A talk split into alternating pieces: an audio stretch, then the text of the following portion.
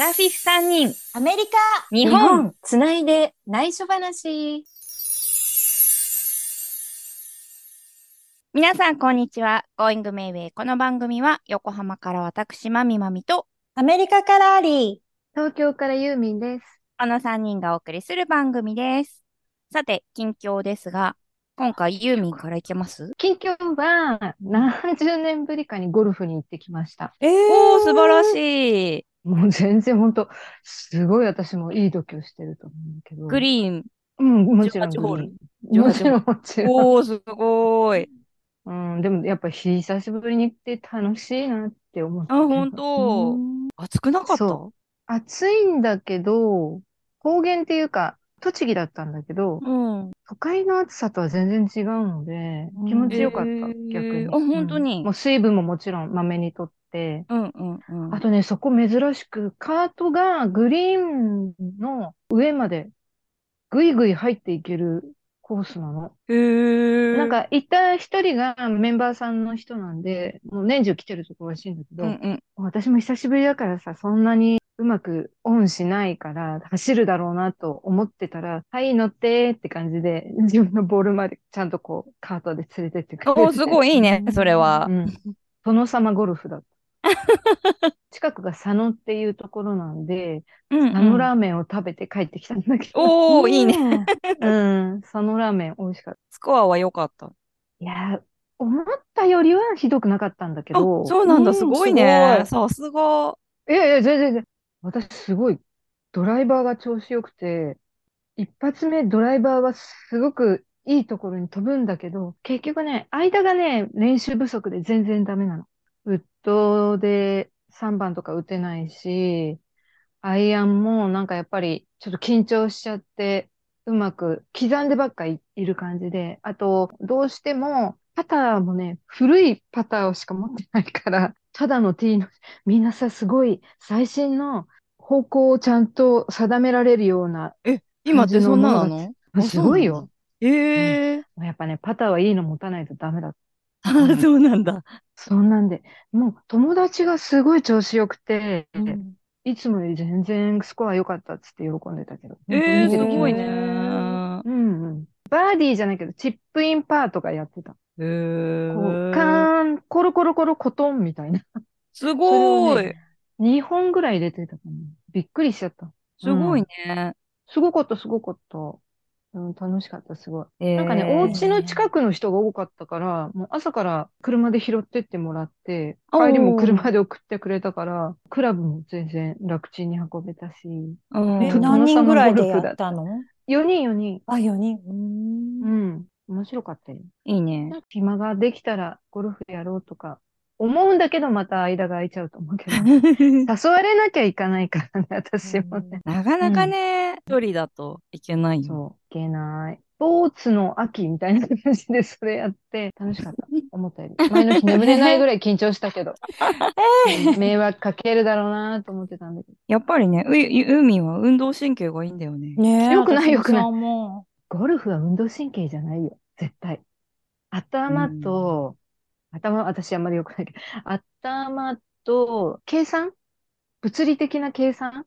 斜面があるから、こっちに打てば、きっとこっちに転がるだろうとかさ、いろいろ考えながら、頭使ってやるスポーツだから、でも体もさ、使い方がうまくできないと。そうだね。あの、なんかね、私は中学の友達がきっかけでゴルフ始めたんだけど、その子がフォームを教えてくれて、それから崩してないので、お、すごい。その子それが素晴らしい。その子のフォームがすごい綺麗だったのね。お手本が良かったんだよね、周りの。なんかそういうのは運が良かったし、恵まれてた。うんゴルフね、みんなで行けたらいいね。ワイワイ。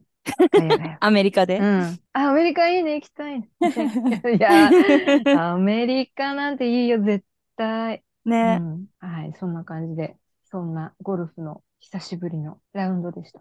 スポーツの秋だね。そうそうそう。ね。えっと、次が？マミマミ。マミマミ。私はね、この間、久しぶりに東京の新宿の歌舞伎町に行ったら、なんかすごい変わってて、あ、そうなのもうすごい、大学生の頃とかは飲み会で行ったりとか、うん社会人になってからもこっちに戻ってきてから映画見に行ったり飲みに行ったりとかもしてたけど、ここ数年多分10年ぐらいほとんど行ってなかったんだけど、うん。歌舞伎町の広場が変わった、再開発であそこ結構全部、あ、そ。周りにあった映画館とかも全部変わって、うん。広場はあるんだけど、で、あれ変わってからまあ何年も経つんだけど、こう順番に変わってって、その広場に、あの一番奥に、奥にあった東急うんうんの映画館が変わって、東急歌舞伎町タワーっていうのが今年4月にできへて、ー。で、その中に入ってる東急シネマズプレミアムっていう映画館の招待券をもらって、初めて行ったのね。うん。まあなんか1枚だったから1人で行ったんだけど、うん。すごい。通常旬だね4500円するの。そんなにするの？今映画、映画1個やっけ ?2000 円だっけ？普通で2000円、おー大人2000円なんだけど、そこはそこは通常で4500円っていうやつで、まあビル自体はもうすごい、あの上もホテルかな、入ってて、高層タワーになってて、エントランスのエスカレーターがあると、もうまずは外国人が考える日本の居酒屋みたいな、そういうそういうフードホあール。ーそうだよねうん。なんか、千と千尋に出てきそうな。あ、そうそうそうそう。ああいうきらきらびやかなセットみたいなね。そうそうそう、ネオンサインと提灯がバーって並んでて、みたいな感じで、外国の映画で出てくる日本みたいな感じ。な感じになってて、お、なんだこりゃと思いながら、で、そっからこう上がっていくと、映画館入り口はなんかもうホテルのチェックインカウンターみたいな感じで、なんか全然誰もいない、誰もいないというか、ここでよろしいんでしょうかみたいな感じで、もう入るのも QR で入っていく感じで、で、そうすると、ラウンジがあって、その映画シアターなんとかなんとかなんとかっていうところ用のラウンジがあって、そこはポップコーンとドリンクがおかわり自由。へえー、そうなの？そこはね、うん。そうプレミアム。そうそうそう、プレミアムだから、もうなんか、えー？みたいな、もうキョロキョロしちゃう。ホテルのラウンジみたいな感じのソファーがある感じ。で、カウンターがあって、そこでポップコーン、な何度でもいいんですか？いや、大丈夫。そんな食べれないけどね。まあ、そんな食べないけど、ちょっと早く着いたから、そこで一回食べて、で、これは中に持ってってもいいんですか、あもちろんです。食べてから、じゃあ中に持っファーてくようストクラスみたいな。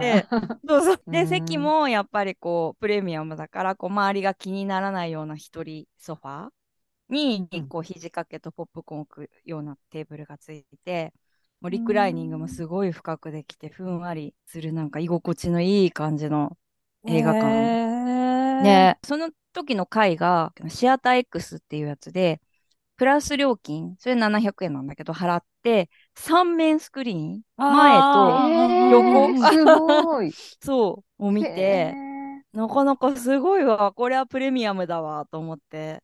まあ、でもちょっと自分でお金払っていくかなっていうと、よっぽど見たくてっていう時ぐらいかな。まあでも平日の夕方行って、まあまあ人は来てたから、すごいね来るんだ。まあでも本当になんかどっぷりひか浸れるっていうか、周りも気にしないし、落ち着いて見れるね。そう落ち着いて見られるから、いいねすごい好きな映画とかだったら、なんかそれもいいのかなって思って。で、それが夕方の回を見て、でもう出たら結構暗くなってて、で、そしたらさ、やっぱりもう歌舞伎町はもう人が多くなってて、うんなんかもうね、ほんと、ほんと怖、怖かった。なんか、外国人観光客も、もちろんたくさん、本当にあ歌舞伎町に来たあの、ゴジラ、さ、ゴジラ取りにとかっていうのもいるんだけど、なんかそれより、外国人か日本人かよくわかんないけど、もう広場路上で、なんつうの、宴会？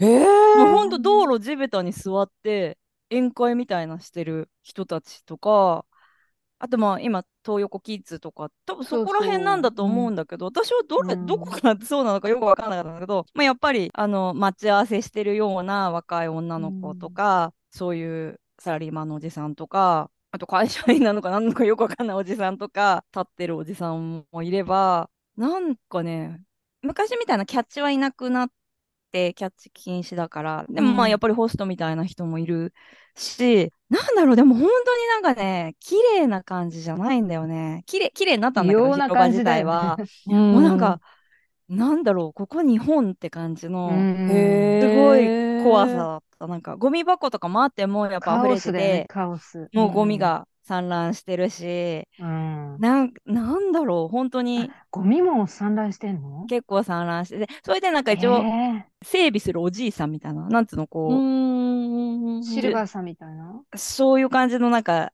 き食器着てさ。ベストみ、たいなの着てる。そうそうそうベスト着て。うん。そういうような人とか、警察もちょっと出てたのかなわかんないけど、まあそういう人もいるんだけど、もうなんかすごい、すごいところにいるみたいな感じで、なんかすごい、とにかく怖くてドキドキして。えー、そうなんだちょっと そう、映画、映画はミッションインポッシブルを見たのよ。ああ、だからスリーが。画面で。なんか、ミッションインポッシブルを見たドキドキよりも、もう歌舞伎町通ったドキドキの方が怖すぎて、もうほんと、なんかもう私ちょっとすぐ帰らなきゃって言って、せっかく久しぶりに歌舞伎町来たから、なんか、あそれこそラーメン屋さんとか、なんかうん昔行ったお店とか行こうかなと思ったんだけど、もうなんか、いや、とにかく駅に帰らなきゃ。別に私に声をかけてくる。すごいわ。私に声かけてくる人とかはそんないないんだけど、うんなんかそのカオス感が怖くて。怖いね。うん。うんでも、親父狩りもあるかもしれないしね。親父狩りならず。そう。まあ、だから普通の人もいるんだろうけど、でももちろんそのね、映画館に来た人とかはさ、普通に、そのちゃんとお金を持ってきてるような人たちだし、高級ホテルが入ってるからあれなんだけど、なんかね、ちょっと違う感じだった。えーでも、なんかうん話聞いたら行ってみたいなって思ったけど、うん。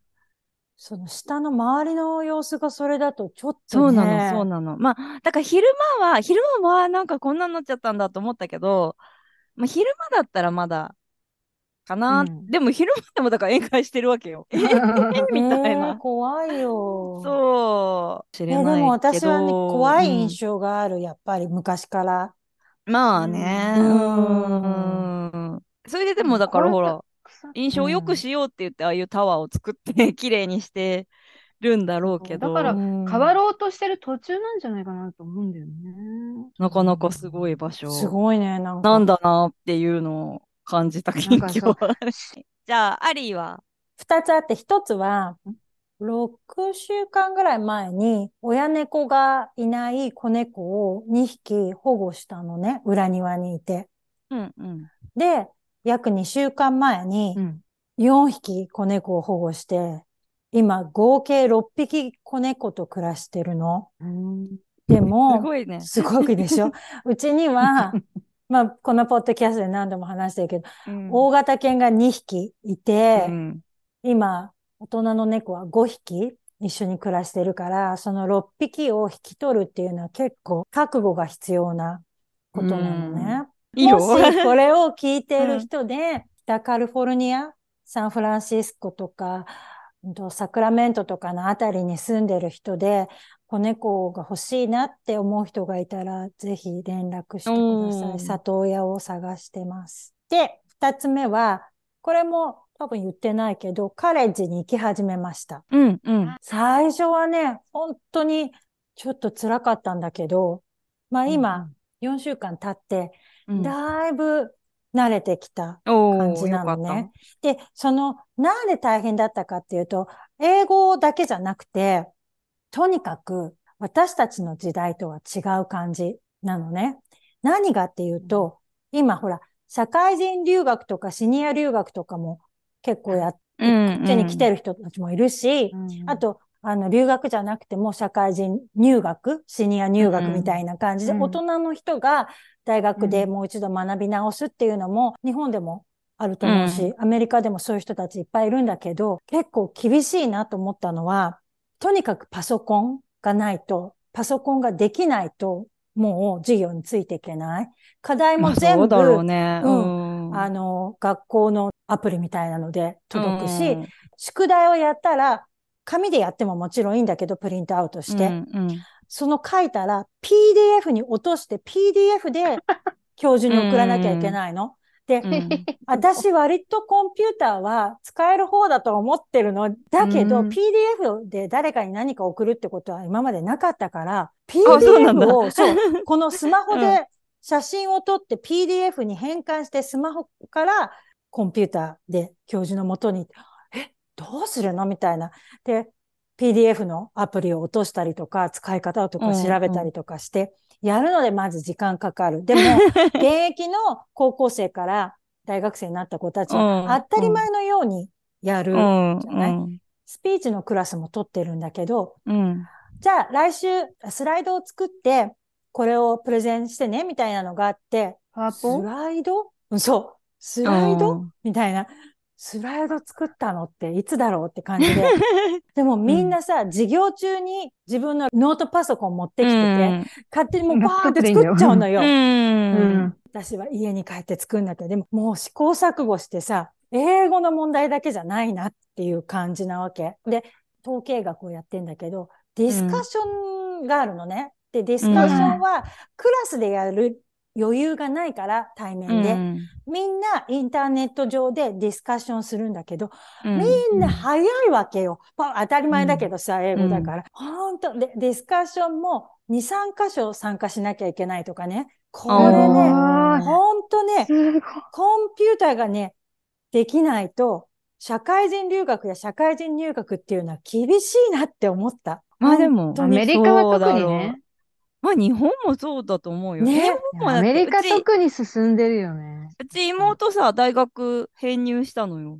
うんうん。そうそうそ本う、最近。最近とか最近？去年か。去年、一昨年か。うん。そうなの？そうそうそう。短大は行ってたから、編入っていう四大？に形。そうそうそう。すごいで、ね。でも e スクールだから、やっぱ全部ほとんどオンラインだし、ああ。e スクールクラスはやっぱ社会人が多いうんらしくて、うん、企業に勤めながらとか、結構企業の役員みたいなのやってるような人がさらに学びたいから来るとかって言ってて、ほとんど多分オンライン授業だし。そうでしょうん。でさ、別に私がは頑張ればできるから、うん。いいの？いいのっていうか、まあそういう知識があった方がいいなって思ったりするし、うんこれからね、うんまだ生きていくなら 知っといて損はないっていう感じだけど、うん GED のクラス、去年通ってたクラスに、うんチュニジアから来てる老夫婦がいたのね。うんもう息子さんは移住してて、呼び寄せみたいな形で、うん。70代の老夫婦のおじいちゃんおばあちゃんがいたのね。彼らも GED を取ったら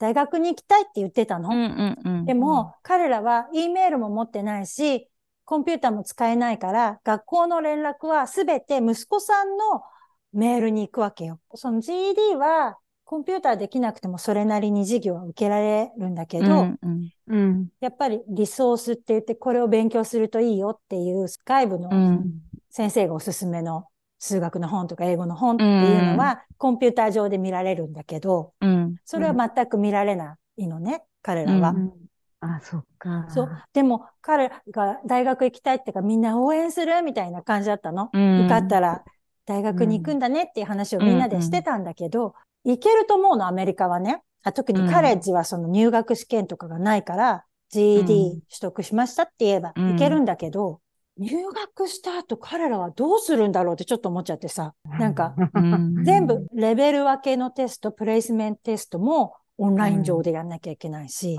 うんで、学校からの連絡もすべてメールやオンライン上、うん紙ベースでの情報ってカタログもないからさ、紙ベースのもう。ん。う、全部ネット上でどの授業を選択するとかスケジュールとかもやらなきゃいけないから、行きたいって言って勉強したいだろうけど難しいだろうなってちょっと思っちゃったんだよね。そういうのが発達するといいけど、昔の人たちは厳しいなって、ちょっと誰でも入学できるって言うけど、ねえ、でも難しい。今何でもそうだよね。だって全部何かに入会するとかさ、手続きするのも全部ネットじゃないと、株買うのだって、今、約定とかも全部メール配信だからさ、見えない。マイナンバーカードもそうだもんね。多分だからもうでもさスマホ持ってないとまだまだ何もまだできない。いるよ。ね、スマホ持ってないお年寄りとかね。そうだ。よ。うん。え、うんその人たちはおいくつぐらいなの？70代？もうあー80近いすかもしごいれないけど。頑張ってるんだね。そうなのよ。すごい頑張っててさ、数年前に来たらしいん障だけど害学、習だよね。うんん。ESL のね、一番下のクラスから、本当に積み上げて積み上げてすごい GED まで来て、うん大学に行きたいんです頑張れみたいな感じでみんな言ってたけど、いざ自分が行ってみると、あむやみに頑張れって言えないなって大変だなと思ってさ、なんかそれがちょっとびっくりしたこと。あ、で、この間初めてのね、統計学のテストがあったのね。そのテストの前の日に、もうね、びっくりした。でも、アメリカらしいってアメリカらしいけど、うんガム噛んでいいですよ。お菓子とか食べていいですよ。でも、お菓子は音の鳴らないものだったら、う ん映画食べていい館みたいですよ。他人に迷惑かかんないように。で、うん音楽も聴いていいですよ。でも、ヘッドホンやイヤホンから音漏れは禁止です。うんで、電卓を使っていいですよ。うん方程式が書いてある紙を見ながらでいいですよ。うんうんもうね、びっくりしちゃって、あ、方程式覚えなくていいのねってさまずそこ。確かに。で、電卓も普通の電卓じゃなくて、グラフィックカーキュレーターってなんて言うんだろ数式計算ができるやつ。う。うん。統計。さらにコンピューター的なやつだよね。そう、コンピューター的。普普通に買ったら1万円ぐらい。普通のテストだったら持ち込みしちゃいけないやつだよ。日本だったらね。日そうそう本だったら。そう。いや、私がほら、試験監督やってる時それは持ち込んじゃいけないって言われてる一つなの。えあのそうそうそう。司法試験の時それをきつく言わそれを使っていいわけ。だからそうすると、自分でこう紙で計算することはない？じゃない？ねもうでもみんな。計算用紙いらないってことだよね。そうそう、そういうことよ。昔よくでも先生としては、どのの、裏とか。どうやってこの答えを導き出したか、電卓のどのボタンをつく使ったかを書かないと減点です。えー、そうなんだ。うん電卓のどのボタン。へーえうん、このボタンだ。すごい複雑だからね。それを書かなきゃいけない。そうそう。でもまあへー当日、私は初めてのカレッジのテストで当日行ったら、まあガム噛んでるし、お菓子。で、先生がお菓子配ってくれたの。お腹すくとさ、集中できないでしょとか言って。えー、先生何でお菓子くれるの？私もらわなかったからわかんないけど、うんコストコのお菓子だったよ。なんか、こうちっちゃいなんか。でも音が出ないの？って、ああー、そうかそうか、そういうのか。プロテインすぐバーみたいなこうカロリーになるよううんな。カロリーになるる。それ配ってたし、紙ナプキンとそのお菓子で飛行機みたいな感じで、みんな取ってっていいよみたいな感じでさ。へー全然もうイメージが全然すごい私のね。テストと違う。で、結構みんな、何分間のテストは？テストもね、それはあの、期末テストとかじゃなくて、チャプター1、2、1, 一章、うん。2章が終わった確認テストみたいな感じ。うだっ。たから、そのクラス全部でやって、11時半から始まって、2時までに終わればいいってやつで、みんなもう2時までなんてやってなくて、私も1時間ちょっとで終わったかな。まあまあでも長いんだね。うん。じゃあ、お腹すくね。それだけで。そうだね。で、しかもほら、朝のさ、9時からうん12時とかだったら、そんなことはないけど、ん11時、え普通はお昼も11またぐもんね時10分からなんだけど、テストは11時半からで、ちょうどお昼の時間だからって言って、先生もそれをね、配ってたの。へえ。テストだからってすごい緊張する人もいるから、ガム噛んでもいいし、ガム噛むと、もうさ、あの、科学的にリラックスする効果があるって分かったから、ガム噛んでいいよ、とか、うん野球選手とかもそうだもんね。うん。音楽も緊張すると、緊張を和らげるから、好きな音楽、いつも勉強するときに聴いてるような音楽とか聴いてやってもいいですよ。うん。あでもそうだよな。実用できるかどうか、その習った知識を、の方が重要だから、どれだけその、なんかこう緊張してる中で解くかっていうよりも、実際に仕事に就いたときにその習った知識をどう活かせるかだったら、ガム噛みながらでも音楽聴きながらでもいいんだなってちょっと思った。いや、でもやっぱりアメリカだね。ね、すごいわ。うん、ちょっとびっくりした。私も全然もう本館が日本人だからびっくりしてしまう。そういう私もびっくりしちゃった、確かになんか。まあそんな感じです。まあこれからもまたちょっとびっくりしたことがあったら報告したいなと思いはます。うちそれはパスしたの？うんうん私ね、クラスでトップだったの。ちょっとこれすごい嘘また？素晴らしい。おめでとうありがとうございます頭いいよね。ねなんだろうね。私の近況です。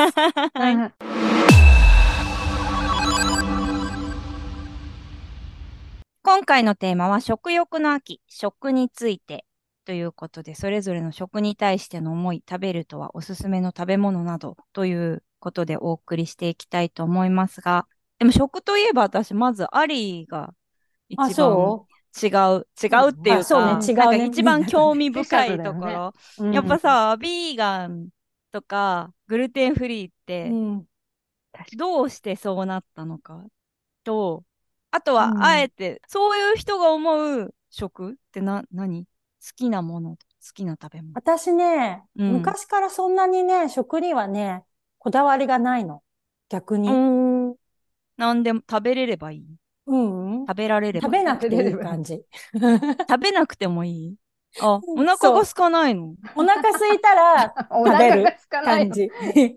で、ほら、多分、マイマイもユーミンもすごいな、グルメだなって思ってたし、いつもさ、なんか会うときにさ、うわあ、すごい、こんなお店知ってんだ、みたいな素敵なお店とか美味しいお店をよく知ってるなって思ってたの。私は、そこにあまり興味がない感じかな。で、ほら、うんユーミンがさ、バイトもさ、フレンチああ、食べるところ。うん、日本で本やったりとか言ってたけどう、んうんそれもないな、みたいな感じ。だったのねそれよりも、ちょっとテーマから外れちゃうかもしれないけど、うん。17歳ぐらいから老いに対してすごく怖かったの。老いるってこと？もうへー17歳になっちゃった。で、20歳になって、ああ、どうしよう、もうティーンエイジャー、ティーンエイ10代じゃないみたいなね。とうん。で、30になっても怖いしっていう感じだったの、ずっと。年齢を重ねることが怖かったから、うん。いかに若い体、若い見た目でいるかってことの方が興味があったの。食よりも。おー美味しいものを食べるっていうよりも、うん偉いね。ってことうん。え、え、じゃあさ、それまでさ、なんかこれ食べて美味しいとかって、そういう、そういうふうに思うことはなかったの？そんなことああるよ、あるるよ。美味しいよ。うんすごい美味しいなって思うことはああるよ。だから、うん二人とか、あうんもちろんみんなで会った時とか、あ、美味しいなと思う時はたくさんあったけど、肉食べてた昔は。二十歳まで食べてた。でも、もともと好きじゃなかったからあ、あ、そうなんだ。うん。うんじゃあ、美味しいもの食べに行こうっていう思うよりは、ここに目の前に出てきたものは美味しいなって思うぐらい。うんそうね。それよりも、うん。あ、これはすごくビタミン、ミネラル豊富だなとかそういう感じよね。すごいね。肉をやめたのはアメリカ旅行したのがきっかけかな。えうんーなんで？アメリカの人たちみんなお会った人たちがちょっと大きかったから。で、私は2回目くらいでホームステイをしたの、昔ね。うん1ヶ月ぐらいかな。この1ヶ月ですごい体重が増えたの。ホストファミリーがパイ出してくれたり、アイスクリーム出してくれたり、うんうん。全部こう、もちろん肉料理だし、うん。残しちゃいけないと思って、もうお腹はち切れそうなのに食べてたわけ。うんですとか言いながら、もうわかんなくなってて、だけど、うん。そうしたらさ、すっごく大きくなっちゃって1ヶ月なのに、もうジーンズとか入らなくなっちゃって、それで、日本に帰ってくる飛行機の中で、この食生活は良くないんだなって。おって。ーで、うん何がまずやめられるかなと思った時に、私はもうもともと肉が好きじゃなかったから、肉をやめてみよううん。と思って、肉をやめた。うん。ううんん。それまでちっちゃい頃のお家の食事は普通に多分みんな3と普通だと思う。3食食べ普通におてたし。母さんが作って、うん。和食も出るし、洋食も出るし、そう、おじいちゃんとおばあちゃんとも父方のね、暮らしてたから、うん。焼き魚とかそういう和食みたいのも出てきたし、うん。でも子供がいるからってハンバーグだとかカレーだとかオムライスだとか、うんそういううんうん本当に日本の家庭で出るようなのを食べてたよ。へえ。まあそれはじゃあ、好み、好み？なんだろうね。でも妹はまだ普通に食べてるし。変わんない、別に。変わんない。みんなと同じような普通の感じだし。えー私ちょっと変だったんだなって思う。なんかね。でもそれで良かったでしょ？そういう生活に変えたことで良かった。よかった。だからうん、それから体重をコントロールしやすかった。あで、太りやすいの、私。あ、そうなんだ。私ね赤ちゃんの時すごく大きく生まれて、4000グラムぐらいあって、うんでね、あの、そのままよく食べ、よくミルクも飲む子で、いい子2供だ。歳で、2歳の頃の写真あるかな？うんわかんないけど、本当に太ってた子だったわけ。大きくて背もあって、太っててみたいうんな子で、お母さんが心配して、それでうんクラシックバレエの教室に2歳半から行って、運動させなきゃってことでね。うん。へえ。そう。だからもともとデブ細胞みたいなのがあるのよ。絶 対あるのあ、でも、子だから供の時に決まるっていうよね。そうでしょ？そうなんだ。だから、普通はさ、1年留学してましたっていう人で、太って帰ってくる人とかいるけど、1ヶ月でそんなに太る人っていないよって言われたそうの、だね。ああ。私。一もう1ヶ月。ヶ月で多分ね、体重計の点検10キロぐらいは変わったと思う。へー本当にジーパンが入らないんだから。みんなきつくてもなんとか入るぐらいだと思うのよ。1ヶ月ぐらいで太る。うんだってうん入らなかったのね。へあこれえ。太るんだなって、ちょっとでもジャンクフードみたいなのを食べるうんとすぐ太ったの。昔から。へえ。だから太りやすいんだなっていうのもあったから、肉をやめて、まずそれがコントロールしやすくなって、よかったなって思った感じ。かな。え、そっからはでもう太らなくなったの？あ、太るよ。で、私は甘いものが大好きだったから、うん。今度はうんパンとかパスタとか、うんあとは甘いもの、お菓子うんをいっぱい食べるようになったの。肉を食べない代わりにね。うんそれが原因で太ったりとか、うん。ブヨブヨしたりとかし始めて、でなんか重たいなーっていう感じがしたの。40過ぎ。ちょうど40ぐらいかな。で、その時に、それはね、車に乗ってて、血の気がさーって引くような、なんていうの？うん。低血糖どっちみたいな。が下がる感じだよね。うん。おそう、ー低血糖っていうのかな。力が入らなくなる。やばい、運転できないっていうぐらいひどかったの。うんへえ。雨雨雨雨雨って感じで、雨探してうん、雨舐めると、ふっと落ち着くわけ。これやばいなと思って病院ね。とかには行かなかったんだけど、うん。で、その後に、マウントシャスタに行ったのかなグルテンフリーのなんか本読んだのか、なんか話を聞いたのかで、うんで、やめてみようって思って、それからやめたら、すっかりそれも治って、へえ。うん。でもそれそっか、かららさ、甘いの食べたいとかにはならないの？そならなえい。え。今、お砂糖ほとんど取ってないかな。そうなんだ、すごい。ない私さ、うんなんか、最近、生理前とかさ、うん。なんかすごい疲れたりするとさ、なんか甘いの食べたいと思って。この間もすごいケーキとお菓子をすごい買うんった昔そうだったびっ こんなに食べたかったのかな。うん。そう、だから私はね、逆に聞いてみたいんだよね。どんな感じなのかなって。私でもだからそれこそ赴くまま食べたら、最近また太り始めた。え、でもさ、3食でしょ？そんなにでも今間結構ね食とかしないんでしょ？3食が規則正しくなかったりする。朝食べない。朝食べないはないかな。まあなんかしらちょっと軽くして、昼夜がっつりいっちゃうとやっぱりすぐ太るし、運動してても痩せないし、一番だから最近痩せたのは、保育士の仕事をちゃんとするようになって、3食規則正しくうん。になって、すごく動くようになった時が一番ガッて痩せた。あ食事も給食だったりするとコントロールされてる。あ。会社員の時も3食食べてたけど、その時はなんか結構ずっと太っ太ってたっていうか、自分の中での太る。動かないし。そうだよね。そう。でもやっぱ、あの、頭使ってるとお腹すくからさ、結局ちゃんと3食食べちゃうしさ。うん。うん。だからなんかそういうバランスが必要なのかなっていう気はするけど、でも、あんまり気をつけてない。好きなものを 好きなもの 好きなものを食べる。え、その好きなものもさ、昔からさ、変わってない感じ？それとも、その時々違うの？結構。私あんまり変わってないと思う。肉も好きだし、お寿司も好きだし。あじゃあ昔から好きなものは。好きなものを食べるっ。て感じ。あとは、多少気をつけてるとしたら、あんまりコンビニとかのできたものを食べない？うーん。とかうんうんうん加工食品みたいそうな。うん、加工食品はでも全然食べてはいるけど、なんとなく、まあでも今コンビニの方がわかんない逆にでも管理されてるからいい気もするけど。ああ、最近はね、そうそうそう。ううんん。でもなん選べかその、ばね。あとジャンクフードはあんまり食べないかな。うんあそうなんだ。うんたまには食べるけど、好んでは食べない。あとご飯、朝、必ず働く時の朝はご飯食べる。うんとか喋る時の時は。ああ、でもそれは米を食べる。うん。わかる。選挙の仕事の時はいつもご飯じゃないとダメだった。うーん。持たなかった。なんかアリーに言われてちょっと小麦とかも思ったけど、まあうんパンも食べるしパスタも。美味しいよね。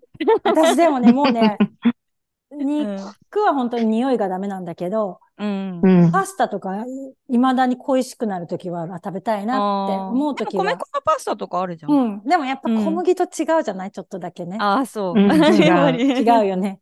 だけどね、うん。隣のお姉さんがね、多分グルテンフリーだと思うって言って出されたのをちょっと食べたときにね、うん。具合悪くなったわけ。あ、私あ、そうはなんだ。そっかやっぱり入ってたんちょっとアレだルギーとかなんだなって思ったから、うんもうそれは諦めようと思った。ねえ、そう、アレルギーはね、本当に怖いようね。ん。怖い。うん。だ知ったやってた子が、小麦アレルギーの子がいてさ、あまあ、お家で出るものはもちろん気をつけて食べてるからあれだけど、帰りにおやつとか買うときが、もうすごいドキドキした。あ。うん。これは小麦入ってないかと。うん、あちょっとあんまり管理が行き届かない保育園に通ってた時があって、2、3回運ばれたっていう。え そうなんですか。そう、小麦とかそばとか、ね、ピーナッツもそうだけど。アナフィラキシーになるからね、ねえ本当にうん。そう。え、だから、アレルギーはないの？食べ物にア。レルギーない。基本ない。え、分ユーミンは？ない。いいね。そうでもトマトが嫌いあ、トマトなんだけ嫌い。ど、そう。でも何かで見たら花粉症の人はうんトマトのアレルギーがある場合もある。えーになりやすいんだって。そうそう。あ、もしかしたら私それかもしれないね 友達にいや、そうじゃない。ただ好き嫌いでしょって言われたんだけど、でもなんか本能的にそれを避けてる何かはあるのかもしれないうんなっていう気はちょっと。子供の時から嫌いなの？トマト。子供の時から本当野菜全般嫌いだった。あ、そうなんだ。う んそうなんだ。本当にダメなあれだったけど、それで比較的他のものは食べられるようになったけど、うん。トマトだけはどうにもこうにもダメだった。なんか匂いも味も。うんんうん。だからあんまり好んでは食べない。食べない。もう大人だからね。嫌いなもんは まあ食べなくてもね大丈。夫だからうね。ユーミンまあはね嫌いなものある？嫌いなものないよ。すごいね。うん。ない。すごい。何でも食べられる。え、すごくないよ。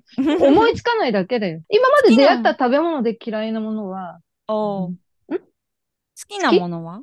うん。好きなものあげてたら、キリがないえ 今、今な、何でも食べさせてあげるよって言われたら、何でもご飯うんが好きかな、ご飯。あ、本当？おかずごはかずはね、何がいいかな。私、ツナも好きだし、明太子も好きだし、ツナのおにぎりが好きなの。あ小い。さい頃、私あんま食べれない子だったみたいで、あ、そうなんおだ。母さんも食が細かったの？みたいなんだよね。苦労して、日曜日とか遅くまで私が寝てるとお母さんがツナのおにぎりを握って、持ってきてくれる。いいその思い出がすごいあって、よくお母さんあの時代にツナのおにぎりそうね結構ハイカラな。それが大好きで、匂いとか、もうそれがなんかずっと思ってるのかなっていうのは、すごいチープな話で悪いんだけど。お袋の味みたいな感ね。じ。なんか私、今でこそ大食いなんだけど、昔は、本当に子供の頃、父親も苦労して私に何とか食べさせるために、週末は必ず唯一完食できる鉄板のハンバーグを出すお店によく行ってて、池袋の。うんほら、素敵。もうそこだと私が完食するのでお父さんが嬉しいみたいで、うんもうそこ行く、そこ行くって言って、行って。あとはもう給食もすごい大変だったけど、うん何よりね、なんか部活とか、スポーツ始めたら食が、全然食欲が出てきて、も自動的に食べたくなるっていう体になったから、よかったんだけど、高校でバスケをやってて、バスケ引退して、じゃあ受験になったっていう時に、なんか私はすごく、その時今思うと、摂食障害になっちゃったんだと思うんだけど、え。食べれなくてっていうか、食べないようにしちゃう。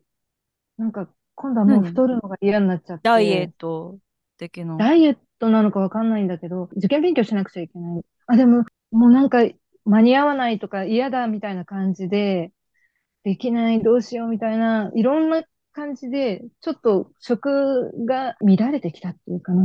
それでね、うん3食お粥を食べてたことがあって、えー、え、高そ校したら生、うん、高校の後半でね。で、うんその後、もう受験とかになると学校も行かないじゃない？あんまり。で、家で勉強とかして、うん。リズムも乱れて、夜中に起きて勉強するタイプになっちゃって、そうすると、おお母さんにご飯適当に食べるからいらないってずっと言ってたら、うん。自分で調整できるようになって、その頃わかんないんだけど、栄養食品のこうカロリーの本をなぜか買って、1日800キロカロリーで抑えている自分が、え、800キロなんてすごい少ないじゃん。でしょ？本当はうん1500とかじゃない、1600とかだよね。うん。あ、そうそう。17高校生だったら18 2000とかだよ。うん。そう。ようね。ん。そしたらみるみる痩せて面白くなっちゃって、一回ね、35キロになったのね。えー、死んじゃうよ。えと思ってやめたの。あ、死んじう。ゃうと思ってやめたの。うんさっきのアリーじゃないけど、糖が下がって、ふらーっとなって、うん常にチョコレートかキャンディーを手に持ってないといられなくなって、そう。あ、食べるの大事だってその時気づいて、そうだよ。思春期のだってダイエットは結構危ない。よね。うん。変な話、生理は2年間止まってた。ああ、やっぱり。そうなんだ。なんで、本当に何だったんだろうと思うけど、最近摂食障害っていう言葉を耳にするようになって、うん私あれだったんじゃないかなと思って。ね、そうだよ、そうだよ。うんうんちょっと食べに行くと、なんか吐き出してたの。あ、ああ、それはまさに。に。ね、そうな、だね。何がそうさせて、何の、何でそんなに、でも多分受験の悩みだったと思うんだけど、ストレスうんうん、親の期待に応えられない自分、えあ、もうどうしよう。どうしようえそっから？って思ってでも戻れたの？戻ってるす。全然。あ、違う違う。でも、その、その瞬間、すなダメだって思大った学行き瞬間から？始めたら、ああ、そうそうそう。だってさ、うん食べないと、試験受けててもぼーっとしちゃうし、うん義務的に食べた。あ、本当に？うんあカロリー見ないようにして。あこれ650キロカロリーぐらいだなと思うと、嫌だなと思ったりするけど、いいや、食べちゃえ。残しちゃいけない。お百姓さんに申し訳ないっつって食べるようになったら、うん、あ食べることはできるわけ、結局。意識の問題。まあでもよかったね。あよかった食べられないね人。もいるよねえ、。そっからさ、うん戻れない人結構いるよね。うん。私の高校のお友達っていうか知り合いは多分同じような時だよね。うん。受験ぐらいの時に。うんうんうん、摂食障害になって、みるみるみるみる痩せて死んじゃって、うんみんなで、やめて、ことが。本そうそう、私うん。の高校の友達もそそうでしょ？う。うん、なんかもうほんとうん。みるみるなって、その時じゃなく、あ、でも学校来なくなっちゃって、なんか何年年か後にやっぱり死んじゃったっていう話うん。を。当やだ、やめてよ、だか？ら今さ、聞いてよかったなって思ったよ。よかった。多分ね、うん本人はね、ユーミンじゃないけど、きっとうん面白かったりとかしたのかなって思うよ。うん。なんでみんなダイエットに苦労してんだろうって思っちゃってたうの。簡単なのに食べなきゃいいんだよって思って、食べるんだけど、カロリーを見ながら食べてたの。きゅうりとか白菜とか、そういう感じで食べてへた。ちょっとそういうのでお腹いっぱいとかにして、ーそしたらな、やっぱ、あの、町の近所のおばさんとか、他の人が心配しちゃって、うんうん。そうだよ。う腕がこれぐらいしかないじゃないとか言って、うん。ね、あなたね、気持ち悪いわよって言われたの。気持ち悪いって言われたうんうんら、ショックで、気持ち悪い？え、かっこいいと思ってやってたら気持ち悪いんだと思ってやめたの。へー でもそういうことをしっかり言ってくれる人が周りねえ、にいてよかったね。うんねうん、東京の田舎だから、本当に。そう、人にね、関与するおばちゃんとか、友達が多かったから。もう何かとズケズケと言ってくる街だったからえね。でもそういうのが私は嫌だったけどさ、うん、うん。やっぱ助けられたけどねり必要なんだね、そういう言ね人ねね。うん気づかなかったもん。親も気づかなかったもん。お母さんも気づかなかったみあ、たいで。本当に？えー毎日見てるからかな毎日いるから。あ、まあ逆そうそうそうに一緒にいすぎるからあれなのか。ちっちゃい頃痩せてたから、また、そ、そう、これなんかうまくいかない。うん、そうかな、みたいな思ってたみたいで。うんまあ、それは余談なんだけど、いやいやっやいや。ぱね、食べるの大事だっていうことはね、ひしひしと感じて。そうだそうだね。で食は大事だよ。んそうそうそう。そこで、その後すぐもう大学入ったら、さっきも言ったけど、なんか話に出してくれたけど、バイトは飲食店でやったり、うんでまかないが楽しみになって、フランス料理ってこんな素敵なんだとか、中国料理の本格的なんでこんなすごいんだとか、和食って美しいみたいな感じで、もうそれに魅了されて、こう取り戻してるかのように食べ始めて。おーよかった。ねうん私のほら、ユーミンのイメージは、そうやってグルメな感じだから、うん。そういう摂食障害的な時期があったっていうのはちょっとびっくり。でも、やっぱり最近はすごく、魚とか、野菜が美味しく感じるんだよね。なんか、肉はもちろん好きなんだけど、うん。野菜のそのままの美味しさが、素晴らしい。楽しめるようなものが好きだな。あと、温野菜とか、温野菜、温野菜サラダとかすごい好き。